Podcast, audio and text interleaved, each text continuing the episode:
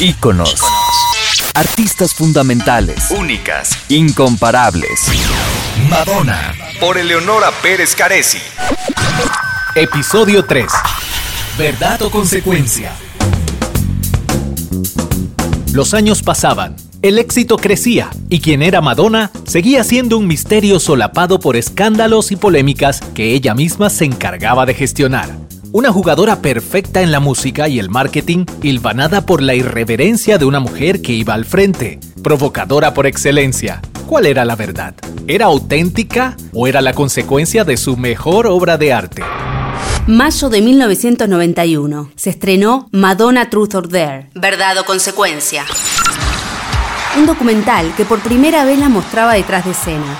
Era la gira de Blonde Ambition Tour y Madonna nos invitaba a espiar su intimidad.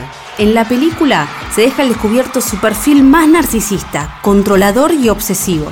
Pero como las dos caras de una misma moneda, también se mostraba su perfil más tierno junto con sus bailarines.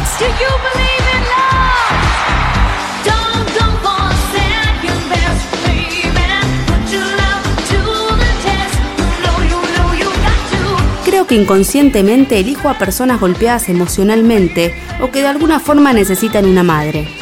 Se le escucha decir a Madonna en una parte de la grabación, reflexionando tal vez sobre su necesidad de convertirse un poco en la madre que ella no había tenido.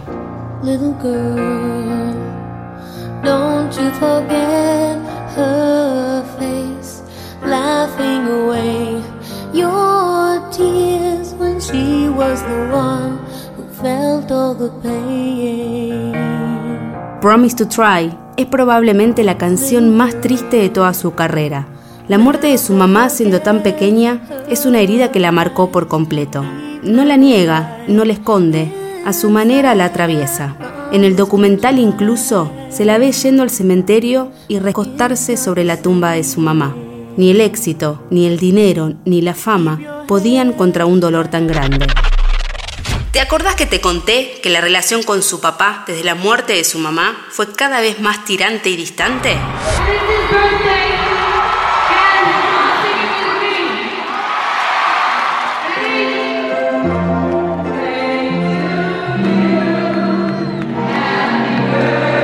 En la parada de la gira en Detroit, Madonna hizo subir a su papá al escenario para que todos le cantaran el feliz cumpleaños y ella, haciéndole una reverencia, le dijo cuánto lo amaba. Un gesto que en lo profundo buscaba la aprobación de su papá.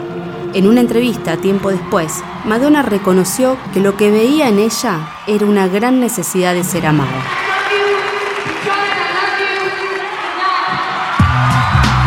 Con el documental, Madonna buscó mostrar otra faceta suya, su imagen crecía sin parar al tiempo que se la definía como controladora, manipuladora, ambiciosa y fría. Por eso en la filmación quiso mostrar su lado más humano. Pero tiempo después de estrenado el documental, fueron sus mismos bailarines quienes cuestionaron la veracidad de esos momentos felices y fueron a tribunales. La acusaron de haber tergiversado la realidad, de haber expuesto su intimidad y de además no haberles pagado por tal participación. Finalmente el juicio llegó a un acuerdo, pero la pregunta seguía estando abierta. ¿Quién era realmente Madonna?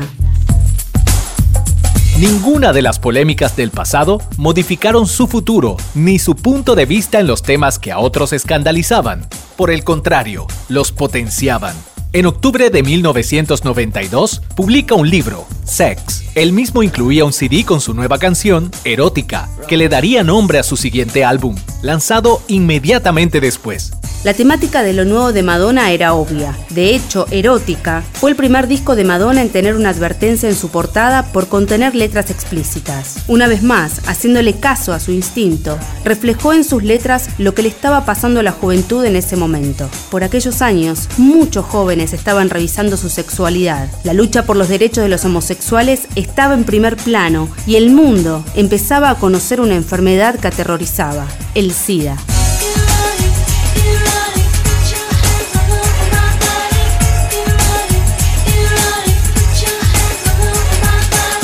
Las críticas se hacían oír con fuerza, pero Madonna se defendió una vez más y fue clara en su respuesta. Sé que no soy la mejor cantante ni la mejor bailarina, pero no estoy interesada en eso. Me interesa presionar los botones de la gente y ser políticamente provocativa. Madonna incomodaba, el público la cuestionaba. ¿Había llegado demasiado lejos? Frente a todo esto, ella hizo lo que mejor sabía hacer, salir de gira por el mundo con su nuevo espectáculo. 20 conciertos en los cuatro continentes, The Girly Show, una gira en la que bajó un poco el tono, manteniendo su sensualidad, pero sin escandalizar. En alguna entrevista, Madonna reconoció que durante esta época estaba especialmente enojada con la sociedad, con lo que la gente pensaba de ella, por las críticas y el hostigamiento de la prensa por su forma de ser, se había convertido en una de las mujeres más observadas y cuestionadas en un personaje tan escandaloso que era difícil de explicar y de entender.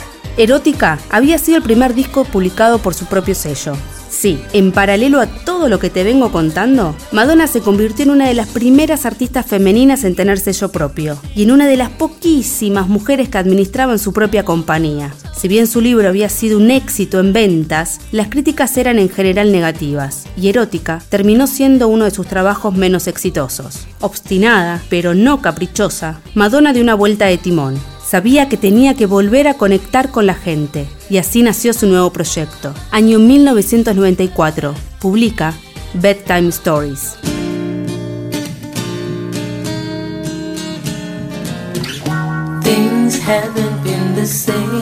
Con este primer single, sorprendió a sus seguidores y también a la crítica. No era dance, ni una canción melódica como las que solía hacer. La canción empieza con una guitarra rítmica más folk y lo central era su voz, con una letra que sugería, pero que no contaba.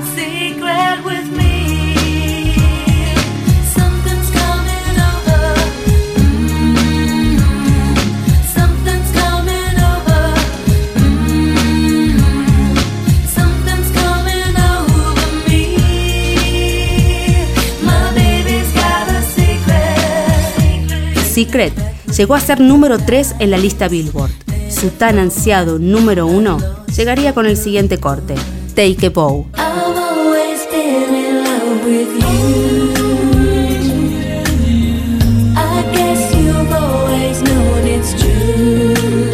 tomando conciencia de que los escándalos y su vida personal habían tomado demasiado protagonismo al punto de eclipsar su parte artística, Madonna estaba decidida a hacer un cambio. En esta línea es que en 1995 publica Something to Remember, una colección de canciones que incluía temas viejos y algunos nuevos. La intención era una, quería que la gente recordara aquellas canciones que tal vez por los escándalos habían sido pasadas al olvido. Quería demostrar lo que valía como artista por eso dicen que por aquellos años, y con Something to Remember en la mano, Madonna se jactaba de decir con burlona soberbia, y estas son solo mis baladas.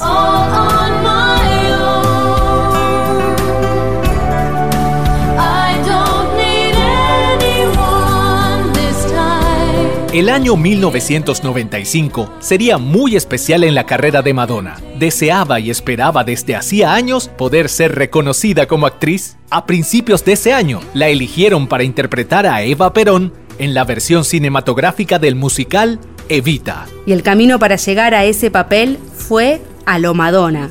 Le envió una carta manuscrita de cuatro páginas al director de la película, Alan Parker, explicándole por qué ella era la candidata perfecta para interpretar a Eva Perón. Su jugada funcionó y atrás quedaron todas las posibilidades de Meryl Streep, de Barbara Streisand y hasta de Liza Minnelli. Encabezar este proyecto era algo completamente distinto a todo lo que Madonna había hecho antes. La película era un musical, por lo cual la banda sonora era una parte esencial. Para estar a la altura de las circunstancias, Madonna tomó clases de adiestramiento vocal tenía que aprender a utilizar su voz desde otro lugar y con otro registro. Las clases fueron duras, pero el resultado fue sorprendente, incluso para ella misma. De repente, se daba cuenta cómo su voz llegaba a tonos cada vez más altos. La filmación también era compleja. Grababan las voces en un estudio y después en el set tenían que ajustar el movimiento de los labios sincronizados a las voces pregrabadas Madonna, a pesar de ser toda una estrella consagrada, estaba muy nerviosa. Y para colmo, en el primer día de grabación de la banda sonora, tenía que cantar la canción más difícil del repertorio. Y no iba a estar sola, lo iba a grabar junto a una orquesta de 80 músicos. Madonna se sentía insegura por dos cosas. Primero, siempre pedía estar sola en el estudio cuando tenía que grabar. Segundo, la canción de la que estamos hablando es nada más ni nada menos que Don't Cry for Me Argentina. Don't cry for me Argentina.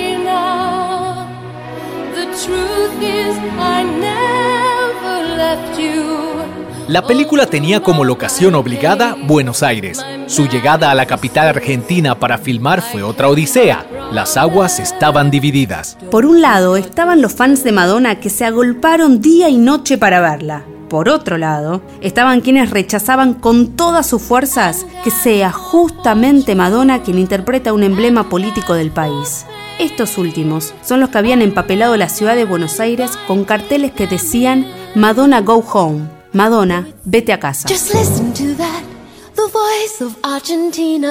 Mientras todo esto sucedía puertas afuera, puertas adentro, Madonna se entrevistaba con personas que habían conocido o que habían estudiado mucho sobre Eva Perón. Desde luego que muchos se negaron a verme. Reconocía a Madonna por aquellos años. Buscaba detalles sutiles que hiciesen más rica su representación de una de las mujeres más importantes de la política del siglo XX. Madonna estaba muy interesada en la historia de Vita, porque encontraba en algunos pasajes muchas similitudes con su propia vida.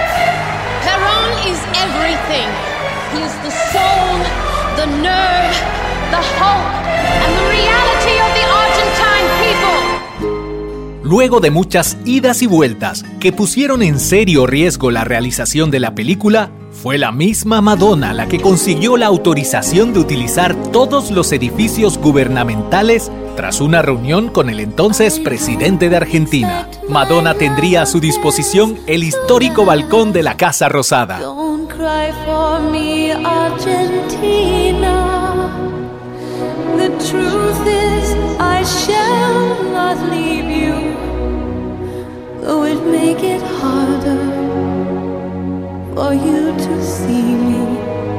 Con el objetivo más que cumplido, terminaron el rodaje en Buenos Aires, se tomaron unos días de descanso y viajaron a Hungría para seguir con la filmación. En el medio, una noticia totalmente inesperada de la que hablaremos en el próximo episodio. Madonna estaba embarazada.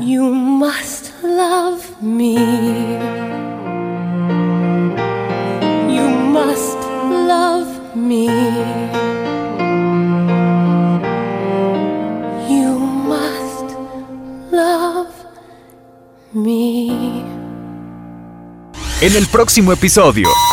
Luego de algunos deslices, Madonna le responde al nuevo milenio con uno de los álbumes más sólidos de su carrera. Y para no perder la costumbre, con muchas más polémicas. Madonna en Iconos por Eleonora Pérez Caresi. Un podcast Radio Disney.